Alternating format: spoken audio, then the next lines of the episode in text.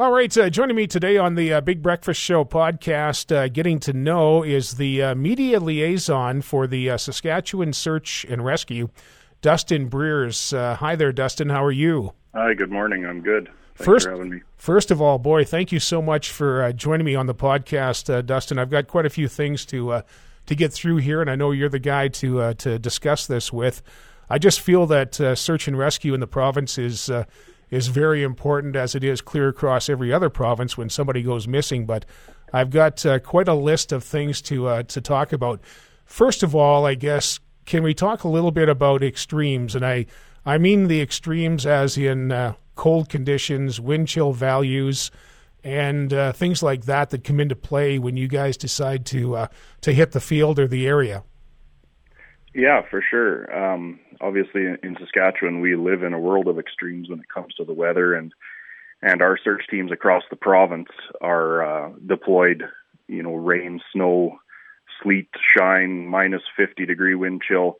Uh, it doesn't matter. They're these are volunteers, and they're available 24/7, 365 days a year to respond to these types of um, uh, emergencies. And obviously, you know, this winter has been particularly interesting in Saskatchewan because we've had um, a number of storms where people have ended up stranded on the roads. We've had extreme temperatures down into the minus 50 wind chills in some parts, and uh, it definitely can can cause an emergency if you're not adequately prepared for it. Now, uh, can you walk us through, I guess, the uh, procedure, Dustin, from the time you guys get notification that that uh, someone is in need of help? Is that uh, directed through the RCMP towards you? And, and what's your protocol and how is that handled from your end? So, how it, how it works in the province is if someone is reported missing, uh, that typically always finds its way to the RCMP. And we call uh, the police agencies um, the authority having jurisdiction. Now, in some of the cities like Saskatoon and Regina, they have uh, municipal forces, which they would be the authority having jurisdiction. But when they receive that call, they do their initial investigation and uh, find out the details and exactly what's going on. And if they feel it's warranted, they will activate the search and rescue teams. And what happens is uh, they put a call into the Prince Albert uh, Dispatch Center through um, um, the regular channels, and they dispatch out our teams just uh, as a fire call or an EMS call. Uh, we get um, a text page, and we put together uh, the closest three or four chapters able to respond, and our volunteers are on the road within uh, a certain time and off to the emergency. And I would assume that a meeting location is decided at this point as to uh, where everybody is going to, you know, meet up and start the process. Then. Yeah. So each chapter, you know, the particular chapter that I'm a member of, Parkland Search and Rescue out of Yorkton, um, we will, within our own little group, set a, a, meeting point, and then we'll head out as a team. And on the way to the, the scene, we'll receive further information from uh, the RCMP or Saskatchewan Public Safety Agency, and uh, they'll dictate where we meet.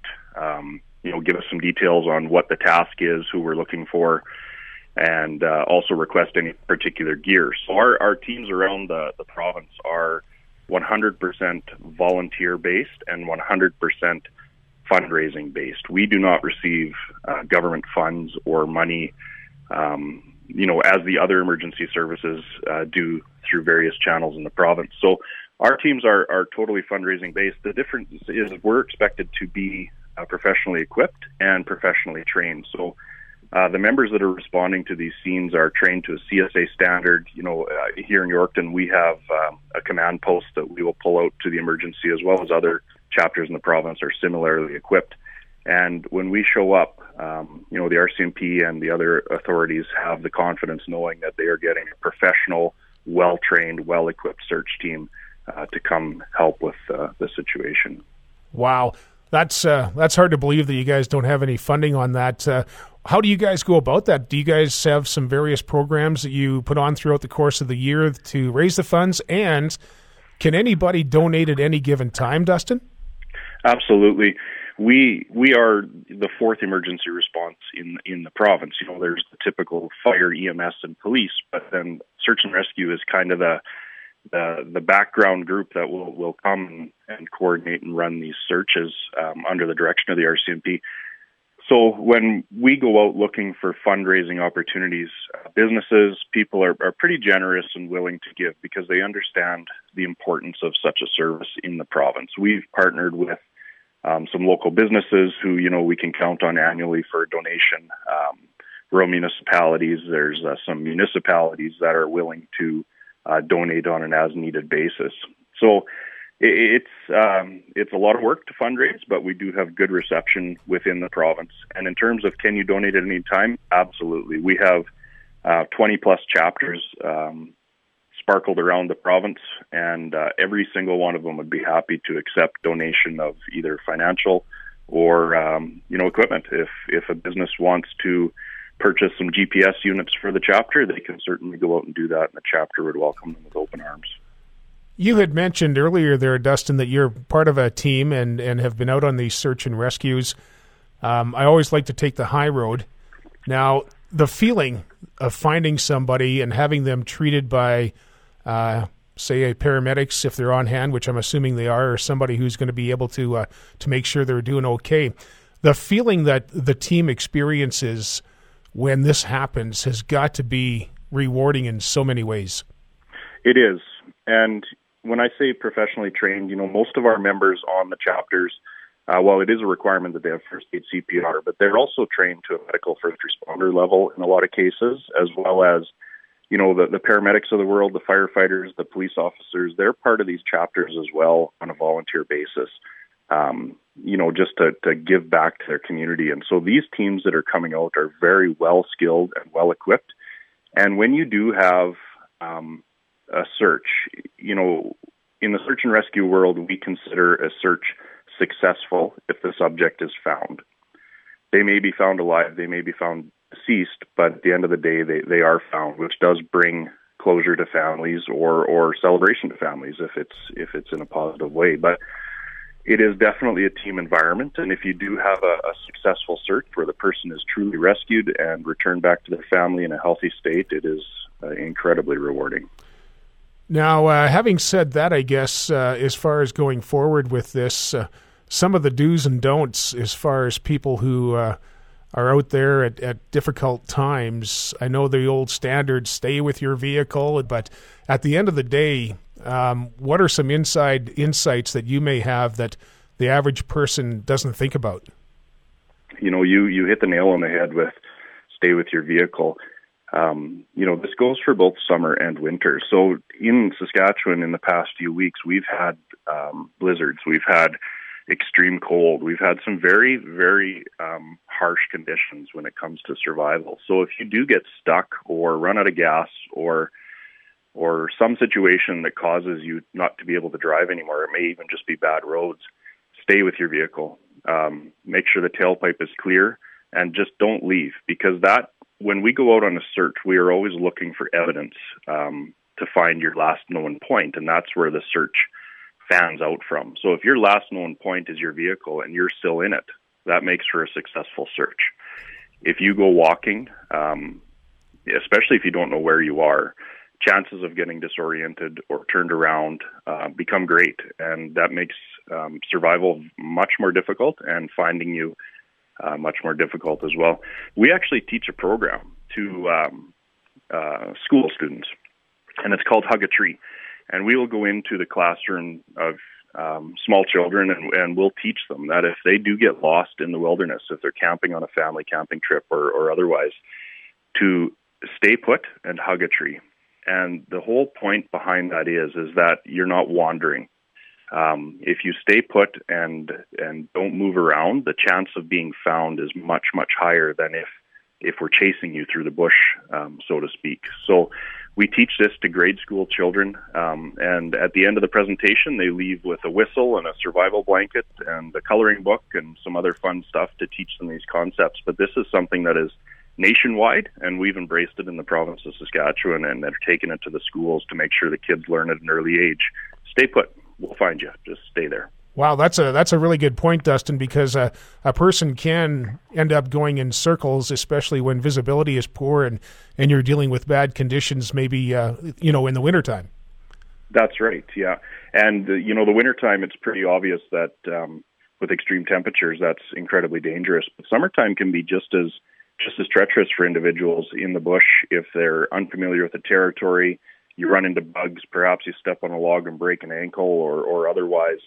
Um, you know, to survive in the bush in the summer is sometimes just as difficult as um, getting lost and surviving in the wintertime. So I think the big picture or the big message is just always be prepared. Make sure that people know where you're going and what time that you should be expected to check in make sure you have the appropriate supplies. If it's summertime and it's hot, you need to have enough water. Uh, you need to have your medication with you. If it's wintertime and you're in your vehicle, you should have some extra jackets and blankets and maybe a candle and some granola bars and items that could sustain you for 24 hours or more uh, while individuals are, are trying to get to you and rescue you. So just, I think the big message is always be prepared, think ahead, and make sure you've got what you need. You know, there's there's something that I have noticed the past uh, few years. I spend a lot of time out in the country uh, taking uh, pictures and photography, and quite often I just take note of which uh, range road I'm on or township road. And and it's surprising, Dustin, the amount of times that I'll be pulled over watching a moose or some sort of wildlife on an approach, and a pass somebody passing by will stop and just make sure I'm okay. And at first, it was kind of like a thumbs up or a thumbs down if you're doing okay or not, but the one gentleman stopped and he said, "You know," he said, "one thing I always do is I pull over and see because you never know if the individual is having health issues." That's a great point, and um, you are right. I mean, in Saskatchewan, we're a pretty friendly bunch, and we look out for one another. And chances are, if it looks out of place, it, it is out of place. And if somebody, especially the locals, if they realize a vehicle that they're not familiar with, or someone uh, wandering around that they're not familiar with, probably will stop in and just make sure you are okay and know where you are. But you know, help out your neighbor and make sure that um, you know where your neighbors are going if they're going on a trip. If you do see something out of place and you're not comfortable dealing with it, by all means, call the police and just uh, you know that information is key because it could in fact be perhaps a dementia patient or someone who's wandered off and just don't understand where they are and what situation they're in. So exactly, no, good point. Uh, okay, one more thing I want to touch on, and that's the people who are on these teams. We talked briefly about that before, but the way I look at this, Dustin, and I could be totally wrong, but the individuals who are volunteering for these search and rescue teams from all these communities across the province they have got to be cut from a different cloth than everybody else because I mean I'm oblivious to all this and and when I think about people that are on these teams, they have to be similar in so many ways. I like to say that we walk among you because we do. And you're right, they are cut from a different cloth. I mean, these are people that they have day jobs, you know, and they've got families to support and they they have a regular life to live. And when the call comes in, they drop everything and they go they dress in their orange clothes and off to the emergency. And and there's been searches that I've personally been on where we get called out and uh, all of a sudden we're spending the night or a couple nights on the search that we were not expecting to do, and that's time away from your family. Uh, it's time well spent because you're you're searching for someone's loved one and and hopefully hopefully uh, successful in that. But at the end of the day, they are very special people, and they volunteer thousands of hours per year across this province, which is um, worthy of a pat on the back. And perhaps a, uh, a donation as well. A donation would be great. yeah, for sure. you know what, Dustin? This has been great. Uh, I just I'm glad you took time today to join me on this podcast, and and you were just a bundle of information in more ways than one. And I just felt it important to uh, to get this on because uh, we've still got some winter days ahead of us, and one never knows. But uh, thank you so much for joining me this morning. We really appreciate any attention we can bring to search and rescue in the province. It's uh, much appreciated.